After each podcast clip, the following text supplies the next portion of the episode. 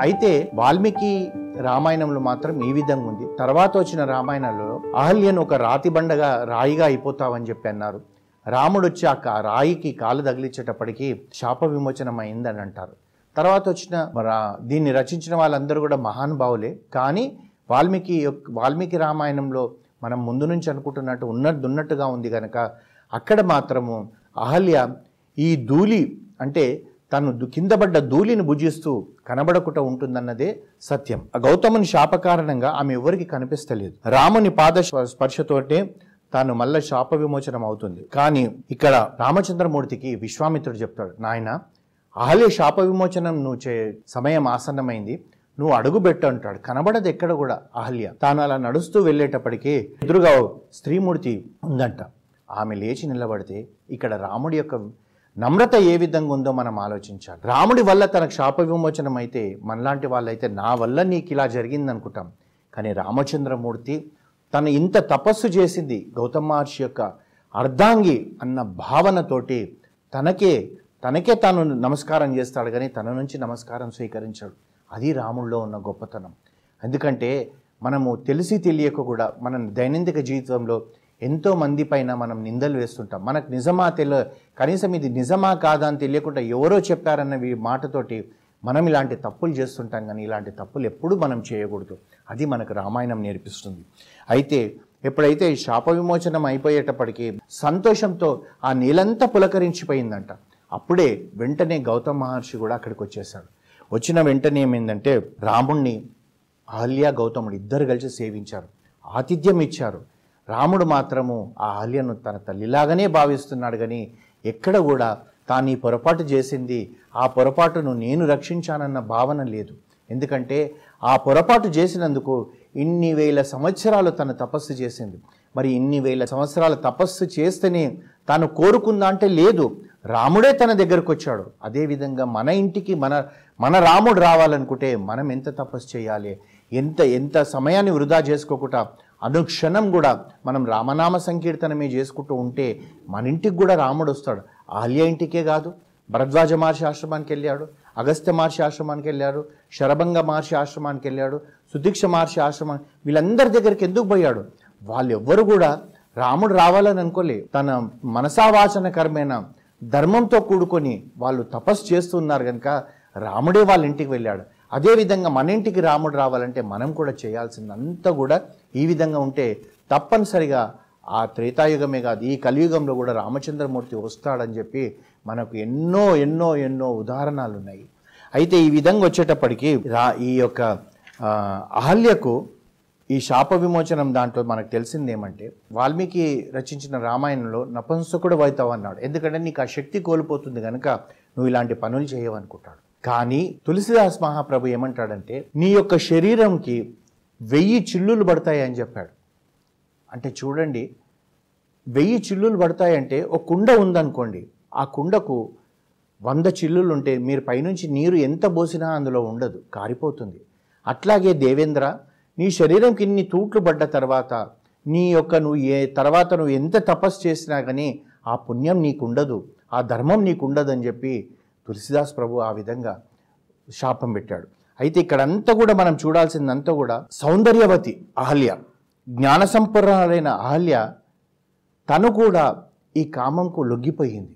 అంటే అహల్య గౌతమ మహర్షి యొక్క భార్య అనుక్షణం తన భర్తకు సేవ చేస్తూ ఆ ఆశ్రమంలో పవిత్రమైన ఆశ్రమంలో ఎవ్వరికి కూడా దురాలోచన రాకుండా ఉన్న అహల్యనే అలా పక్కదారిన పడితే తెల్లవారి లేస్తూనే మనకు ఇలాంటివన్నీ ఎన్ని కనబడుతున్నాయి? మరి మనం ఏ విధంగా మనము మన మన మనసును స్వాధీనంలో ఉంచుకోవాలి? మనం శరీరమైన కోరికలు కోరకుండా ఉండాలి అన్నది మనం ప్రయత్నించాలి. ఎందుకంటే త్రేతాయుగంలోనే ఇలాంటి దానికి జారిపడ్డ అహల్య అయితే కలియుగంలో జారిపడడానికి ప్రతి దారి జారిపోవడానికి అవకాశం ఉంది. మరి ఎంత జాగ్రత్తగా మనము మనం అడిగేయాలన్నది మనం ఒక్కసారి ఆలోచిస్తే మనకు తెలుస్తుంది.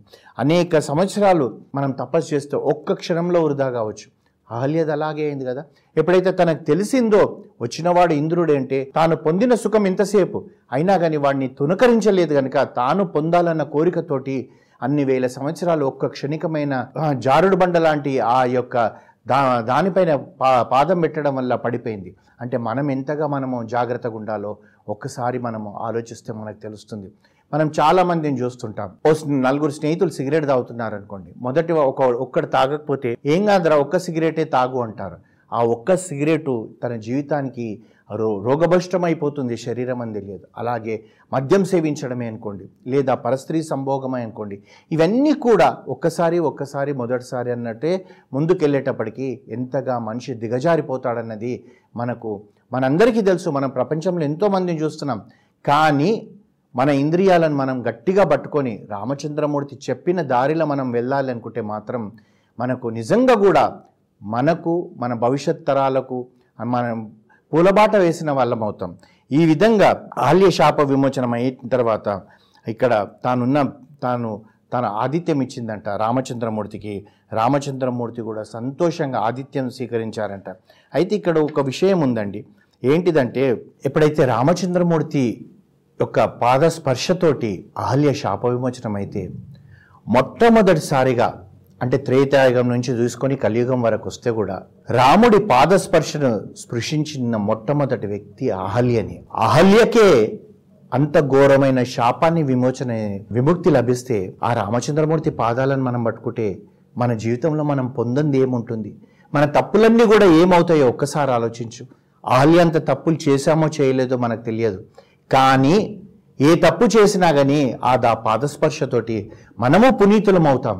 అందు గురించి మనము ఆ రాముడి యొక్క పాదాల కొరకే మనం ఆలోచిస్తూ ఉండాలి. ఈ యొక్క అహల్య శాప విమోచనం అయినాక మనకు అంటే మన దైనందిక జీవితంలో మనం ఎప్పుడు కూడా రాముడి గురించి భజన చేయాలనుకుంటే రఘుపతి రాఘవ రాజారాం పతీత పావన సీతారాం అని చెప్పి అనుకుంటాం. అయితే మీరు ఈ యొక్క దీని యొక్క ఈ దీని విశేషం ఏమిటంటే ఇప్పటి వరకు రామచంద్రమూర్తి రఘుపతిగా ఉన్నాడు. రాముడు తర్వాత రాఘవుడుగా ఉన్నాడు. రాముడిని రాఘవ అంటారు రఘుపతి అంటారు రామ అంటారు. కానీ యువరాజు కనుక తను ఏమున్నాడు అంటే రాజకుమారుడు. అంటే రాజారాముడుగా ఉన్నాడు. ఈ ఆలయ విమోచనమైన తర్వాత ఏమైంది? పతిత పావనుడు ఒక పతితను పావనుడుగా చేసిన రామచంద్రమూర్తి. ఇక్కడి నుంచి తన తర్వాత మజిలి ఏంటిది? మిథులా నగరం ఆ మిథులా నగరం వెళ్ళిన తర్వాత ఏమవుతున్నాడు రాముడు? సీతారాముడు అవుతున్నాడు అందు గురించి మనకి ఇదో గొప్ప వరం. రఘుపతి రాఘవ రాజారాం పతీత పావన సీతారాం అనేది అంటే కొద్ది రోజులలోనే రాముడు సీతారాముడు కాబోతున్నాడు. నిజంగా కదా? ఎంత గొప్ప వరము. అహల్య ఆ రోజు తనేమనుకుంటుంది? తన శాప విమోచనం కావడం వల్ల నా భర్త నాకు శాపం ఇవ్వలేదు. నాకు ఒక వరం ఇచ్చాడు అంటుంది.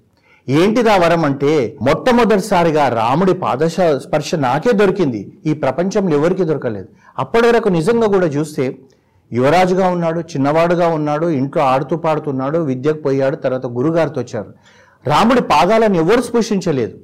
ఒకవేళ సీతమ్మ వారి వివాహం సీతమ్మ వారితో వివాహమైనాక అహల్య శాప విమోచనం అవుతే సీతమ్మ వారు మొట్టమొదటిసారిగా తన భర్త పాదాలను స్పృశించేది. కానీ అహల్య అదే అంటుంది నా భర్త నాకు శాపం ఇవ్వలేదు. నా భర్త నాకు వరం ఇచ్చాడు. నేను ఇన్ని రోజులు తపస్సు చేసుకోవడం వల్ల నా భర్త ఇచ్చిన వరం వల్ల అది నా భర్త శాపం కాదు వరం ఇవ్వడం వల్ల ఈ రోజు నేను రాముడికి దర్శన భాగ్యం లభించింది. రాముడి పాదం స్పృశించే అదృష్టం నాకు లభించిందని చెప్పి తాను సంతోషపడుతుంది.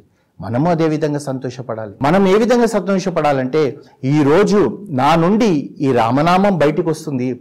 ఇది వింటున్న మీరందరూ కూడా ఆ రాముడు మనకు ఈ వర ఇచ్చిన వరమే అని చెప్పి మనం అనుకోవాలి. ఈ విధంగా రఘుపతి రాఘవ రాజారాం పతీత పావన సీతారాం అంటూ అక్కడ అహల్య దగ్గర ఆతిథ్యం స్వీకరించిన తర్వాత రామచంద్రమూర్తి తీసుకొని విశ్వామిత్రుడు మిథులా నగరం దిగిపోయాడంట. అయితే మనం ఇక్కడ ఆలోచించాల్సిందంతా మన దైనందిక జీవితంలో కూడా కష్టపడితేనే ఫలం వస్తుంది. తపస్సు చేస్తేనే నువ్వు నీ గమ్యాన్ని చేరుకోగలుగుతావు. కష్టాలు కన్నీళ్ళు సత్యమార్గంలో చాలా ఉంటాయి. ఒక పొరపాటు చేసింది అహల్య. తాను సత్యమార్గంలో ఉన్నప్పుడు ఎవరు కనబడకుండా ఉంది. ఆకలి ఉండకుండా నువ్వు ధూళినే భుజించుమన్నాడు. ఎందుకంటే నీ శరీరంలో కారము ఉప్పు లాంటివి ఉంటే నీకు కామం పెరుగుతుందో అని చెప్పేసి అదేవిధంగా ఆ ఇంద్రుడు నీకు నుపంసం కూడా అవుతావు అన్నాడు. ఎందుకంటే నీకు పుంసంకం ఉంటే నువ్వు ఇలాంటి అత్యాచారాలే చేస్తావని చెప్పి. ఈ విధంగా మనం చూస్తుంటే మనకు రామాయణము అడుగడుగున మనకు కళ్ళు తెరిపించి మనకు జ్ఞానబోధ చేస్తుంది. ఈ విధంగా మిథులా నగరానికి చేరారంట. రామలక్ష్మణులు తీసుకొని విశ్వామిత్రుడు మిథులా నగరం చేరి జనకుడు అక్కడ పెద్ద యాగం ఏదో చేస్తున్నాడు. ఎక్కడెక్కడి నుంచో మహర్షులు వచ్చారు వాళ్ళందరూ కూడా ఆ యాగంలో పాల్గొంటున్నారు. అక్కడికి వీళ్ళు చేరిపోయారు. ఆ దేశ దేశాల నుంచి రాజులు వచ్చారు. దేశ దేశాల నుంచి మునులు వచ్చారు. దేశ దేశాల నుంచి ఋషులు వచ్చారు. అయితే అక్కడ వెళ్ళిన తర్వాత రామచంద్రమూర్తి అంటే ఎంతో మంది ఉన్నారు ఆ యాగశాల దగ్గర. విశ్వామిత్రుడితో ఒకటి కోరుతాడు. గురుదేవ మనం ఇక్కడ ఉండేది ఉంటే జన సంపర్కం ఎక్కువగా లేని చోట జలము దొరికే దగ్గరగా మనం ఉందామని అంటాడు. ఆ విశ్వామిత్రుడు సంతోషంగా అలాగే నానా అన్నాడు. అక్కడ ఒక కొద్దిగా దూరంలో యాగశాలకు దూరంగా ఒక పర్ణశాల లాంటిది ఉంటే అక్కడ ఉండిపోయారు. ఎప్పుడైతే విశ్వామిత్రుడు రాముడు లక్ష్మణుడు అక్కడ ఉండేటప్పటికీ జనక మహారాజుకు తెలిసిందంట యాగంలో ఉన్నాడు. ఆ యాగంలో మునుల యొక్క అనుజ్ఞ తీసుకొని పరిగెత్తుకుంటూ విశ్వామిత్రుడి దగ్గరికి వెళ్ళాడంట. ఎందుకంటే పుణ్యాత్ముడు పురోహితుడైన శతానందుని ఎంబడబెట్టుకుపోయాడు. శతానందుడు అంటే వీళ్ళ యొక్క జనక మహారాజు యొక్క ఇంటి గురువు వాళ్ళ పురోహితుడు ఆయన తీసుకొని పరిగెత్తుకుంటూ విశ్వామిత్రుడి దగ్గర పోయాడు. విశ్వామిత్రుడిని పూజించాడు. పూజలు అందుకున్న విశ్వామిత్రుడు జనకునితో అన్నాడంట కుశలమా జనక మహారాజా? నిర్విఘ్నంగా సాగుతుందా యజ్ఞము? అని అడిగాడంట. ఎందుకంటే వచ్చింది ఇక్కడ యజ్ఞం అవుతుంది కనుక యజ్ఞం ఎలా సాగుతుంది? అన్నాడు. అప్పుడు జనక మహారాజు అన్నాడంట పూజ్యుడా నన్ను అనుగ్రహించి నాడు మీరు వచ్చారు. మీ రాక వల్లనే నా యజ్ఞము ఫలప్రదమైందని నేను అనుకుంటున్నాను. నేను ధన్యుణ్ణి అనుగ్రహపాత్రుడినయ్యాని ఇక ఇంకా పన్నెండు రోజులలో ఈ యజ్ఞం అయిపోతుంది. అప్పటి వరకు మీరు ఉండండి అని చెప్పి రెండు చేతులెత్తి వారిని ప్రార్థించేటప్పటికీ